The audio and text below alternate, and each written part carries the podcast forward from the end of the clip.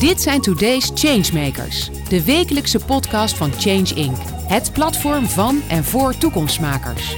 Iedere week gaat Paul van Liemt in gesprek met de mensen die vandaag al grote stappen zetten. Ze zijn open, niet bang, ze innoveren, ze voegen daad bij woord. Verandering als businessmodel. Ben jij dat? Dan zit je bij ons aan tafel. Pieter Willems is CEO en oprichter van PowerD, een bedrijf dat elektrische auto's oplaadt met behulp van reststroom van zonne- en windenergie. Hij is er vast van overtuigd dat je meer mensen meekrijgt als duurzaam ook een financieel voordeel oplevert. Welkom Pieter. Dat doen we altijd in deze podcast trouwens, in deze geweldige, waanzinnig magnifieke studio. Vind je niet als je om je heen kijkt ook? Hè? Ik vind het fantastisch. Je bent echt pas de tweede die hier staat. Gewoon, weet je, dat is dan een gewoon eervol moment, ook voor ons allebei natuurlijk. Daar begint het mee. Zeker voor mij. Dankjewel.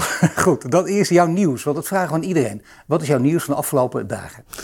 Nou, je kunt natuurlijk eigenlijk geen nieuws meer noemen wat er gebeurt in Oekraïne en de energiemarkten. Maar voor ons is het wel heel extra belangrijk, want wij leveren duurzame stroom aan elektrische auto's.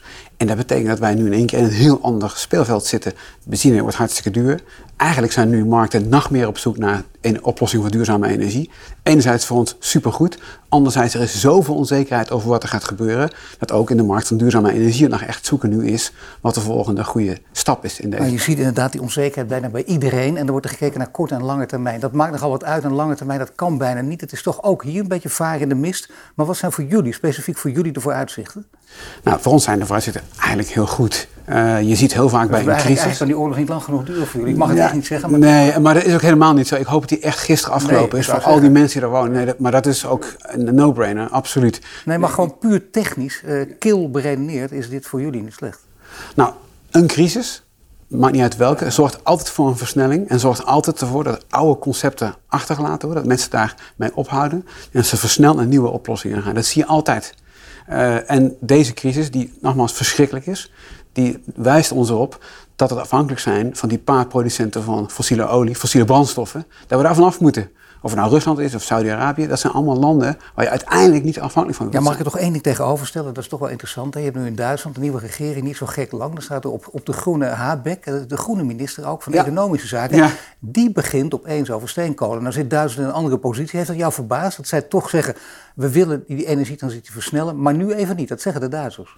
Dat verbaast mij eigenlijk niet. En misschien hebben ze al een klein beetje gelijk. Je moet eerst uit deze crisis komen. Je moet eerst zorgen dat er morgen geproduceerd kan worden. Dat mensen morgen weer kunnen betalen voor het brood.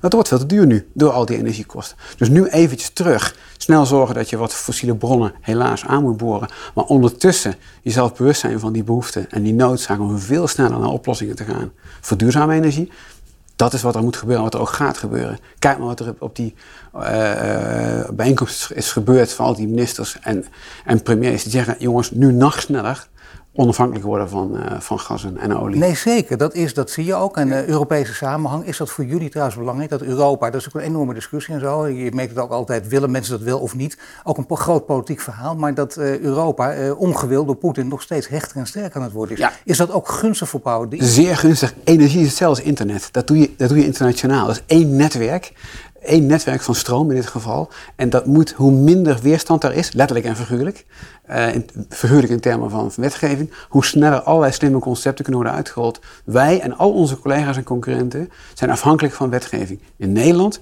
in Europa, al die barrières, al die langzame beslissingen over wat er wel en niet mag met BTW, met het uitwisselen van stroom onder elkaar, moet snel weg. Dan kunnen wij al die concepten uitrollen en gaan we sneller naar duurzame stroom. En zijn we minder lang afhankelijk van die eh, gasvoorraden die, eh, die in nou, Geweldig exposé, Pieter. Dan is het uh, nu het moment denk ik, om ook echt over je eigen bedrijf te vertellen. Het begon als een start-up, uh, nu een meerderheidsbelang uh, van Leaseplan daarin. Daar komen we ook nog over te spreken. Maar vertel even wat PowerD precies is en wat, wat de bedoeling ervan is. En dat is altijd leuk toch om het echte begin van het verhaal even te vertellen. Ja, het, het begin van het verhaal is dat we ergens in 2015 bij onszelf dachten... hé, hey, die elektrische auto, die lijkt die lijkt niet meer te stoppen. Dat was toen al, dat voel je al een beetje aan. Maar er zaten een paar aspecten aan die auto vast. Uh, daar valt op, op sommige onderdelen niks meer te verdienen. Onderhoud en dergelijke is, is, is niks in vergelijking met, met brandstofauto's.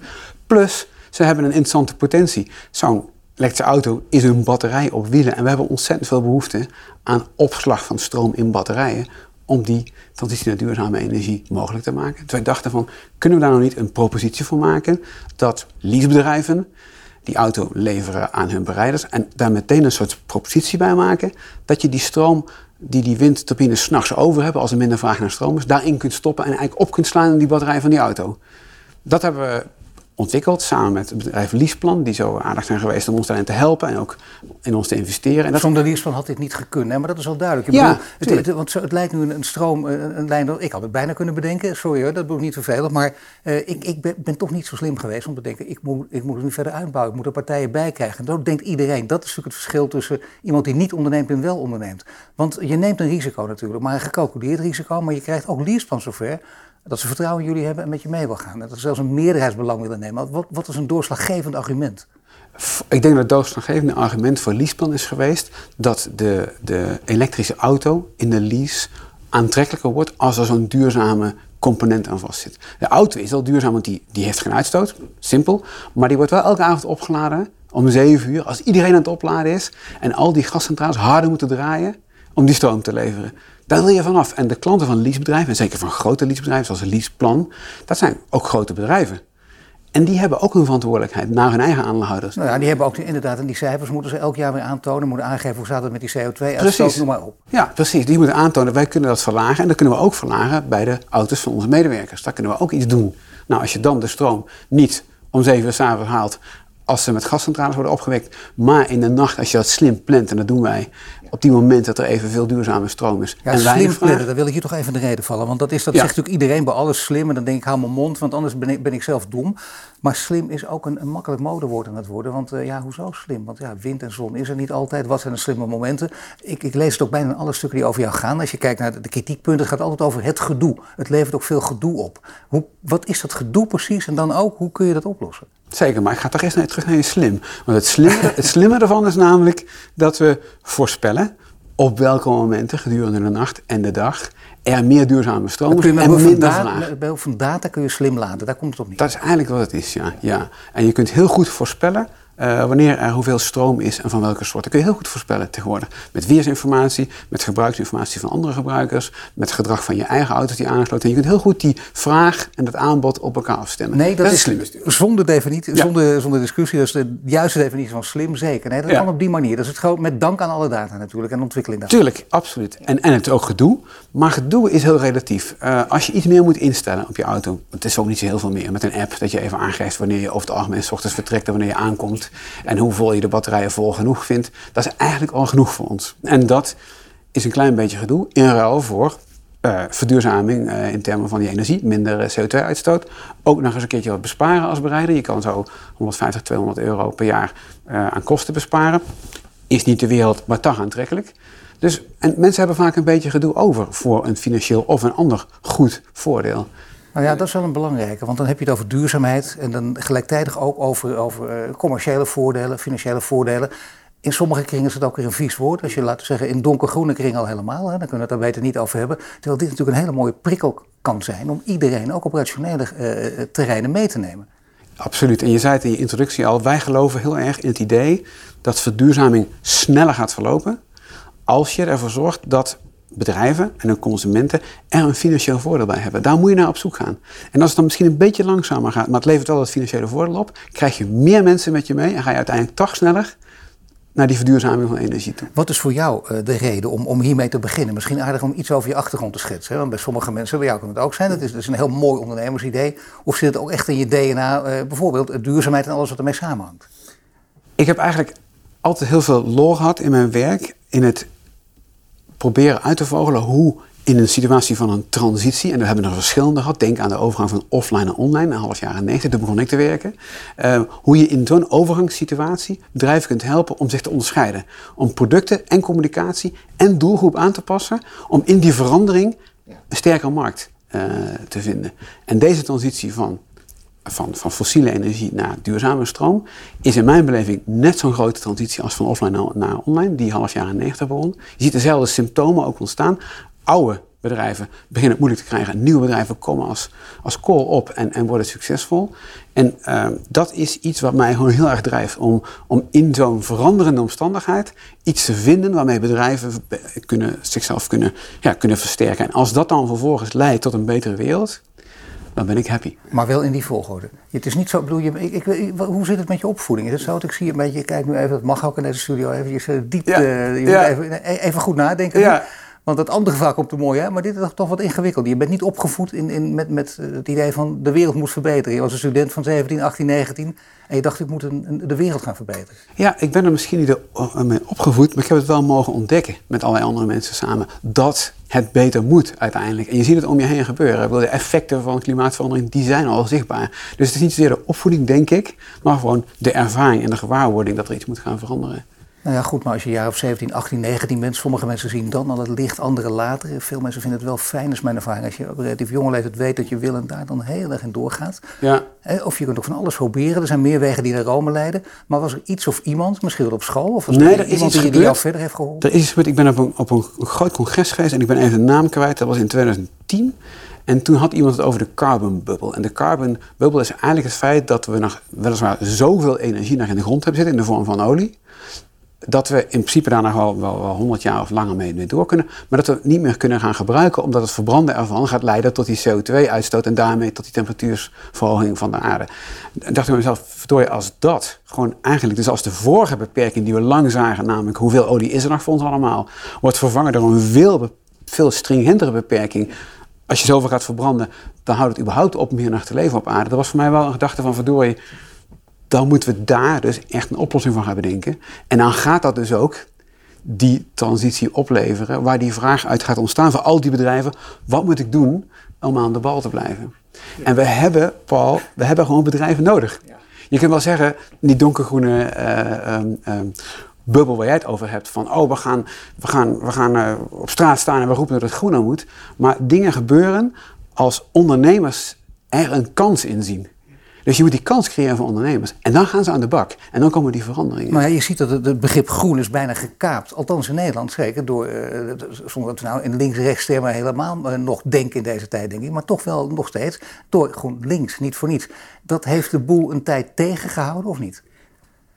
Dat is een stevige, dat is een stevige stelling, maar misschien is dat wel zo. Ja. Je zou ook kunnen zeggen dat die voorhoedelopers van GroenLinks en allerlei andere mensen die daar hard voor gevochten hebben, een soort bewustzijn hebben gecreëerd. En dat het dan tijd is voor hun om een beetje ruimte te maken voor de ondernemers die denken, hé hey, wacht even, dat bewustzijn is er wel die, bij, bij veel mensen. Nu is het tijd om daar dat om te zetten, transformeren. Ja, met name die energietransitie versnellen. Overigens moet je niet alleen zeggen energietransitie, maar inderdaad, het gaat ook, ook over biodiversiteit, over voedseltransitie, het hele plaatje. Maar voor het gemak even de energietransitie, zeker als ik nu met jou praat. Daar, heb je, daar heb je uitgerekend ondernemers voor nodig. Dat kun je niet aan idealisten overlaten. Ja, en ik denk dat dat voor alle verbeteringen geldt. Ja, ja dat denk ik. Ja, natuurlijk echt. Je moet gewoon. Ja, nee, daar zit dat in. Onze samenleving is zo inge. Money talks, hè, dat zeggen ze. En dat is ook gewoon zo. En, en, en mensen gaan. Uh, ja, maar je kan wel nudgen. Je kunt kleine dingen veranderen. Waardoor mensen denken: hé, hey, wacht even, ik kan mijn geld ook daar uitgeven. Dat is eigenlijk even aantrekkelijk, maar beter. En ik, en ik wil ook een goede toekomst voor mijn kinderen. Dat willen alle mensen. Van, van, van donkerbruin tot. Van donkerbruin, van donkergrijs in de zin van niet groen naar, naar helemaal groen. Maar sommigen hebben kleine nutjes nodig om er te komen. En als je die nou maakt, en die hebben ook een financiële kant. En de bedrijven ervaren dat ook dan gaat het gebeuren. Ja, hoewel in is dat makkelijk? Nee, is helemaal niet makkelijk. Sorry dat ik onderbreek. Is een hartstikke gedoe, maar het zijn een voorwaarde. Uh, om die verandering. Tuurlijk, alleen in deze tijd is misschien toch één uh, ja, kink in de kabel gekomen. Namelijk door die oorlog zie je ook dat bedrijven weten, het gaat om geopolitiek en niet alleen om handel. Je ziet ook door sancties, ja, uh, money talks, maar niet in alle gevallen meer. Dat, dat is wat lastiger en ingewikkelder. Sommige bedrijven, kijk wat voor stappen Shell neemt, volgens mij niet te onderschatten. Die ze terugtrekken, daar kun je er honderd dingen over zeggen. Heel lange discussie over voor waarom ze dat doen, ja. druk van wie of wat. Maar ze doen het wel. En ja, dan kom je toch in een andere wereld en in een ander speelveld terecht, of niet? Ja, maar wat zowel internet als energie gemeenschap, of eigenlijk wat internet en duurzame energie gemeenschappelijk hebben, is het decentrale beginsel. Het principe dat je het zelf kunt organiseren.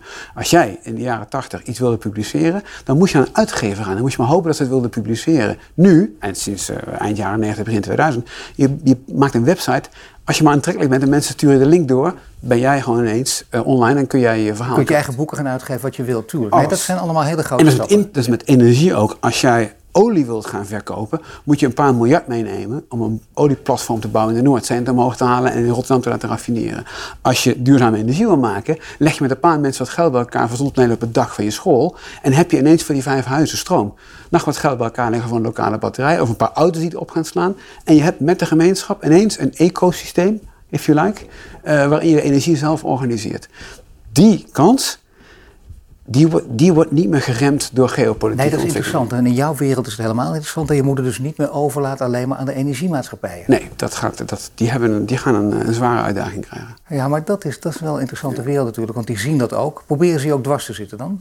Ik denk, ik geloof niet in dwars zitten. Ik denk dat iedereen kan Nou, jij niet, maar zij, dat zij jou dwars zitten. Nee, dat geloof ik ook nou, niet. ik denk als, ik, als, ik, als je gewoon, jij hebt een flinke Porsche in handen en die moet je uit handen geven, dan, ja, dan word je toch altijd een beetje nerveus. Ja, waar, waar je, waar, je, um, waar je ziet dat er een remming ontstaat, dat vind ik nog iets anders dan dwars zitten wat mij betreft, Zeker. is, wij hebben bijvoorbeeld aan een experiment met Liander, een netwerkbeheerder, uh, meegedaan, of zelfs met hun mee georganiseerd, om uh, stroom te kunnen leveren direct aan een laadpaal. Dus dat de laadpaal een echt stroomleveringspunt wordt. Dat is fantastisch, want dan kan je in één keer aparte proposities maken op dat laadpunt. Dan heb je het huis niet meer nodig waar normaal een auto aangesloten is om, om te gaan opladen. Dat, we hebben aangetoond met z'n allen dat het kan, dat het technisch kan, dat het economisch ontzettende boost geeft aan slimme oplossingen voor auto's laden. En dat we nu met z'n allen de overheid moeten overtuigen om daar regelgeving voor te maken. Nu zien we wel dat de traditionele energiebedrijven laat ik zeggen, wat minder vooraan staan om die verandering in die regels af te dwingen. Want zij hebben baat bij het voortzetten van de klassieke economie rondomheen. Maar de overheid denkt nu wel aan de, wel degelijk die regels doorzetten. Ja, dat, dat, is wel de richting van de beweging. Totaal, totaal, zeker. Maar goed, je weet hoe het werkt in de politiek en zeker in het bestuur. Dat duurt lang voordat regels nou, überhaupt zijn, zijn afgestemd en laat staan aangenomen. Zeker als je de, maar ja, toch als je de tijd mee hebt. En als je iemand als jij die daar gewoon uh, vol enthousiasme over praat, weet waar hij het over heeft ook gewoon. Dan je bent overtuigend iemand toch, lijkt me of niet? Ik, ik doe mijn best als ik jou kan overtuigen. Heb, heb, ik al een fijne dag? heb ik al een fijne dag? Nee, maar die ervaring heb je dat dat gewoon gaat lukken. Maar is de overheid dan de moeilijkste speler om te overtuigen in dit geval? Of gaat het toch vooral om die energiemaatschappijen? Dat is ook een hele goede vraag van je. Ik denk eigenlijk dat um, het overtuigen van de uh, overheid om sneller uh, regels te veranderen, dat dat de grootste barrière opheffing, hè, de opheffing van een barrière is om ons en allerlei andere bedrijven die ermee bezig zijn uh, te laten slagen en te laten groeien. En, die, en de klassieke energiebedrijven, they find their way. Die, die, die komen wel met een oplossing die voor hen zelf goed is. Ja, of heffen zich op, uh, ja. of uh, modieus gaan zichzelf opnieuw uitvinden. Nou, dat kan ook. We hebben genoeg voorbeelden in de geschiedenis die dat gewoon boekstaven. Ja. Nu is er uh, een ander belangrijk punt. Jullie bedrijf bestaat, wordt groter. Dan, dan, enthousiasme is in het begin altijd groot. Kijk eens, we zijn iets nieuws begonnen. Ja. En zo gaat dat dan. Dat is een geweldige fase altijd. Maar de fases daarna zijn heel erg moeilijk. Hè? Het gaat altijd, je wordt groter, je wordt groter, je wordt groter. Start-up, scale-up, noem maar op. Het bekende verhaal voor met name mensen denk, nu, die nu naar ons luisteren... en die, die, die, die met dit onderwerp bezig zijn. Hoe is dat bij jullie gegaan? Misschien is het ook al leerzaam voor anderen om dat te horen, hoe dat dan werkt. Hoe je uit dat enthousiasme, hoe je dat enthousiasme ook weet vast te houden als je groter wordt. Ja, nou, het eerste wat is dat zo wat je zegt. Als je op het moment dat je idee materialiseert en je maakt er iets van wat je er de markt mee opgaat, dan wordt het lastig. Dan moet je een marketing gaan doen. Dan moet je zorgen dat er voldoende geld binnenkomt, dat het ook zichzelf betaalt. Dat is altijd een lastige fase. Het, een paar dingen helpen heel erg. Een partner vinden zoals wij hebben uh, kunnen doen met het leaseplan, heeft heel erg geholpen. Ja, Overigens is leaseplan inmiddels weer uit onze, ons bedrijf en zijn we helemaal zelfstandig eigenaar daarvan. Dat, hoort ook bij groeien. Dat Waarom je op zijn ze eruit gegaan? Ze zijn eruit gegaan uh, omdat uh, ze zelf bezig waren uh, hun aandelen te verkopen. En, en, en dan is het niet zo handig om een, om een venture, een start-up te hebben in je, in je, in je, in je gezin van bedrijven. Ze hadden dus dat meerderheidsbelang. Ze hebben jullie daar ook mee geholpen. Zijn nu weg en jullie gaan nu weer zelfstandig door. Precies. En jullie weten dan, ja, dan krijg je ook een extra boost ook. Maar het enthousiasme behouden. Want hoeveel mensen werken nu bij jullie? Er werken nu twintig mensen bij ons. Nou ja, goed. En toen je begon, dan zie je, dat is toch het, denk ik het, ja, het klassieke zolderkamertje met drie, vier man. Correct, dat was het precies, inderdaad. Ja, dat, zo is het gedaan. Oh, letterlijk zolderkamertje? Het was geen zolderkamertje, het was een kamertje hier in de buurt. uh, maar het, het is uh, heel vergelijkbaar met een zolderkamer. ja, nee, maar goed, dat is zo. en, uh, ja. Ja, goed, maar dat betekent dus wel, dan ben je, heb je met twintig mensen moet je leiding gaan geven. Dan begint het al groot, het kan nog groter gaan worden. En dan kan het op allerlei manieren gaan. Er is één baas aan de top en die dirigeert en die zegt wat er moet gebeuren. Of je bent uh, nou ja, op, op hele andere manieren bezig. In, vandaag de dag, als je met innovatieve dingen bezig bent, moet je niet de baas spelen. Moet je juist heel erg iedereen uitnodigen die met je werkt om samen iets moois te maken. En zo werken wij als bedrijf. En het mooie is dat we in onze club mensen hebben die zich alle twintig eigenaar voelen. Van PowerD. Ze zijn het overigens ook letterlijk. Iedereen heeft uh, aandelen in ons bedrijf, alle medewerkers. Uh, en, Op die basis neem je mensen ook aan? Dat je als ze dat niet willen, dan kan het ook niet? Nou, je, je, we hebben wat je, wat, je, wat je vast wel kent, een, een soort systeem met certificaten... waardoor je makkelijker uh, kleine stukjes aandelen uit kunt geven. en, en, en ook niet Iedereen heeft, heeft ze, maar wel de meeste mensen. En het is ook geen verplichting, zeker niet. Maar het is wel iets wat we meenemen in gesprekken met veel van de medewerkers die we vragen om mee te gaan doen. En dat is een hele belangrijke beloning voor mensen, want je weet echt waar je het voor doet. Maak je samen beter. Zeker heb je daar ook een. Ook, ja, betrokkenheid is veel groter, dat is heel duidelijk. Maar um, hoe uit die betrokkenheid zich nog meer? Want uh, dan, dan heeft het ook met de manier van werken te maken. En uh, zeker jonge, talentvolle mensen hebben allerlei kansen. En die denken: wacht even, ik zie uh, een tijd geleden, weet ik, dan wilden ze bij de grote techbedrijven werken. Nu is het omgekeerd naar andere bedrijven, maar je kijkt om je heen en je kunt kiezen. Dat is een andere tijd dan, dan tien jaar geleden. Totaal. Wat hebben jullie dan meer te bieden dan anderen? Ik denk toch nog steeds wat ik net zei, dat wij de kans geven aan mensen om hun eigen ideeën mee te realiseren. En dat we korte lijnen, of eigenlijk geen lijnen hebben, uh, om dat ook voor elkaar te krijgen. Iedereen, wij zitten vaak met, met z'n allen bij elkaar, wekelijks. En kijken dan hoe we verder moeten, wat we moeten gaan realiseren. En of zet iemand een langere lijn uit, dat hoort ook zo, dat vindt iedereen ook prima. Maar dat je je eigen ideeën die je hebt in kunt brengen en dat je die samen vormt in de richting van waar het succes zou moeten zijn, dat, dat houdt in ieder geval veel mensen bij ons aangesloten. En het houdt misschien ook de goede mensen aangesloten. Wij willen ook graag mensen hebben die ook zeggen: jongens, dit idee is eigenlijk niks, want en dan zeggen we, wacht even, dat hebben we misschien toch even iets te veel uit onze ivoren toren geweest. Laten we het anders gaan doen. Maar daar gaat het over. Hè? Dat is heel belangrijk. Die kritiek en zo. Die je heel vaak. Ik, ik, heb het ook. Dat zul je ook meemaken. Je spreekt heel veel met CEO's, grote bedrijven. Kun je tegen kritiek ja hoor. Heb je kritiek om je heen verzameld? Ja hoor. Dat is gewoon een praatje voor de vraag. Maar in de praktijk is dat heel lastig en moeilijk.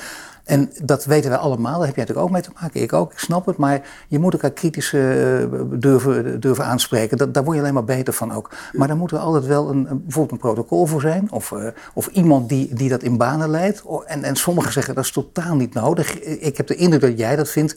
Maar wie neemt dan het initiatief? Want er is er één met de grootste mond die dan toch het meest kritisch is op een ander. Of een ander die niet goed. De een uh, kan beter tegen kritiek door heel hard en duidelijk te zeggen.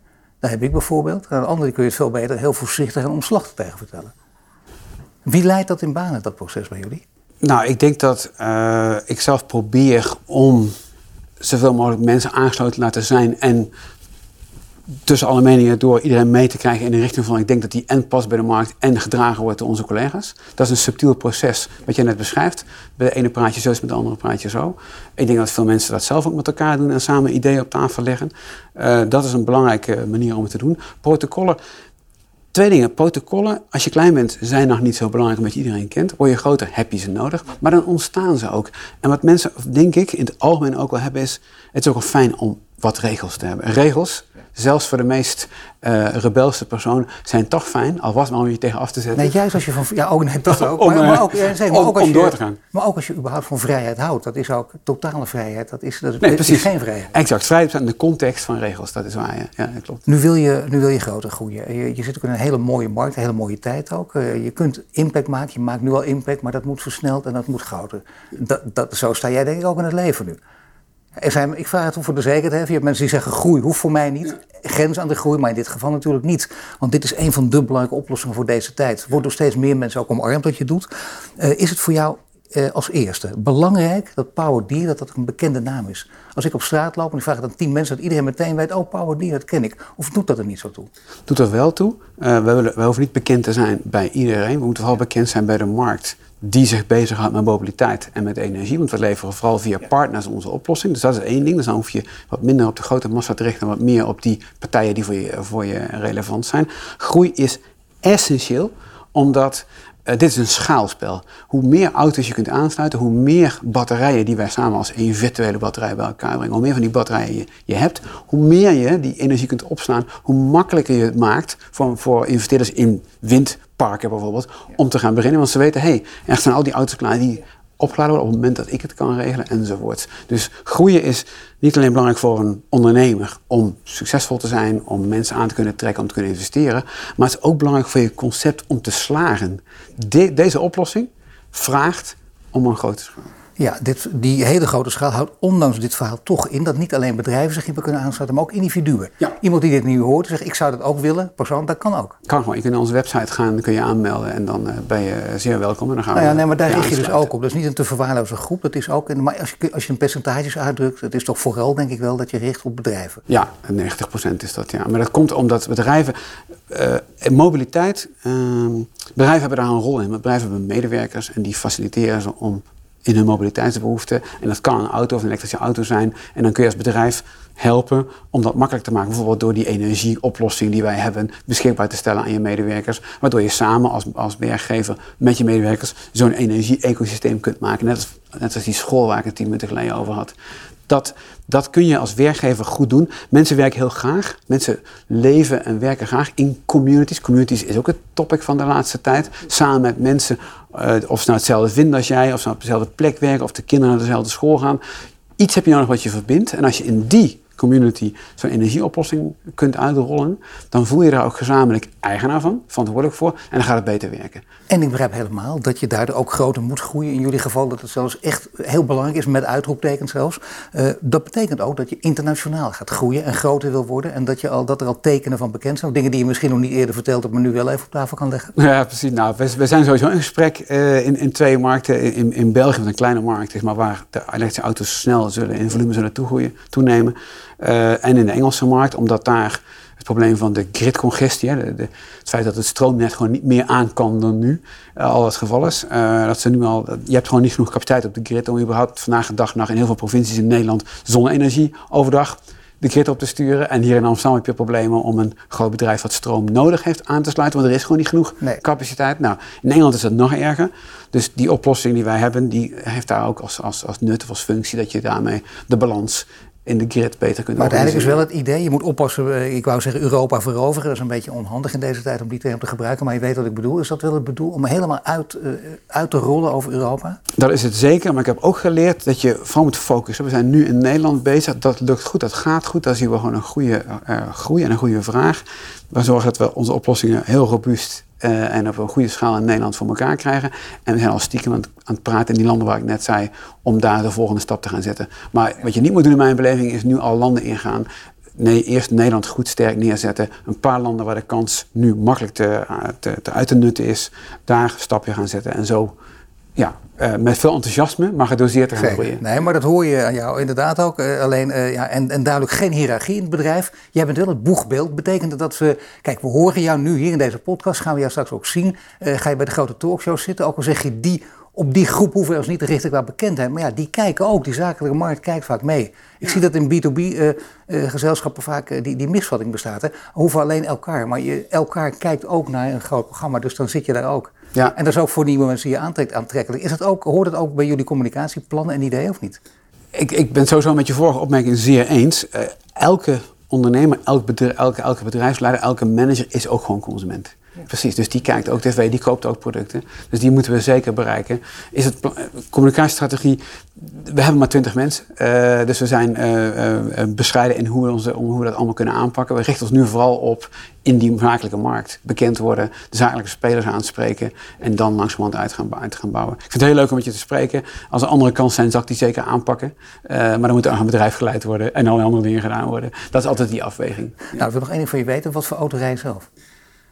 Eh, als ik Een dieseltje? Nee, een elektrische Nee. auto natuurlijk. Ja, ja, ja, ja zeker. Ah, je weet nooit. Ik rij zo'n Amerikaanse eh, auto van het merk Tesla. eh, maar er zijn ook hele prachtige auto's in, in- op de Europese En markt. wordt, die wordt je elektrisch auto ook slim geladen of niet? Die wordt zeker slim geladen. Dat kan niet anders. Ja. Dat kan niet anders. En dat werkt ook goed. Het werkt prima. Het werkt, het werkt fantastisch. Ja, nee. ja maar het, het, het grappige is, je merkt het niet eens. Dat is het gewoon. Dat is dingen die, we hadden het in het begin van, dit, eh, van deze discussie over gedoe. Iets kan een gedoe lijken, maar als je eenmaal aan bronnen bent, is het gewoon geen, geen gedoe meer. Dat geldt voor wat wij doen ook. Goed, ik dank je hartelijk voor dit gesprek. Veel succes. Dankjewel, Pieter. Deze podcast is powered by Achmea, Albron, Ebbingen, Renewy en Vattenfall. In hun domein zijn het aanjagers op weg naar een klimaatneutrale en inclusieve toekomsteconomie. Bedankt voor het luisteren naar de Today's Changemakers podcast. Een productie van Change Inc. gepresenteerd door Paul van Liemt. Ben of ken jij een changemaker? Meld je dan snel aan via onze Change Inc. website. Wil je dat meer mensen geïnspireerd worden? Deel de podcast dan op sociale media. Wil je meer afleveringen luisteren? Volg ons dan nu via je Spotify, Apple Podcast of je favoriete podcast-app. En krijg een melding wanneer er een nieuwe aflevering online staat.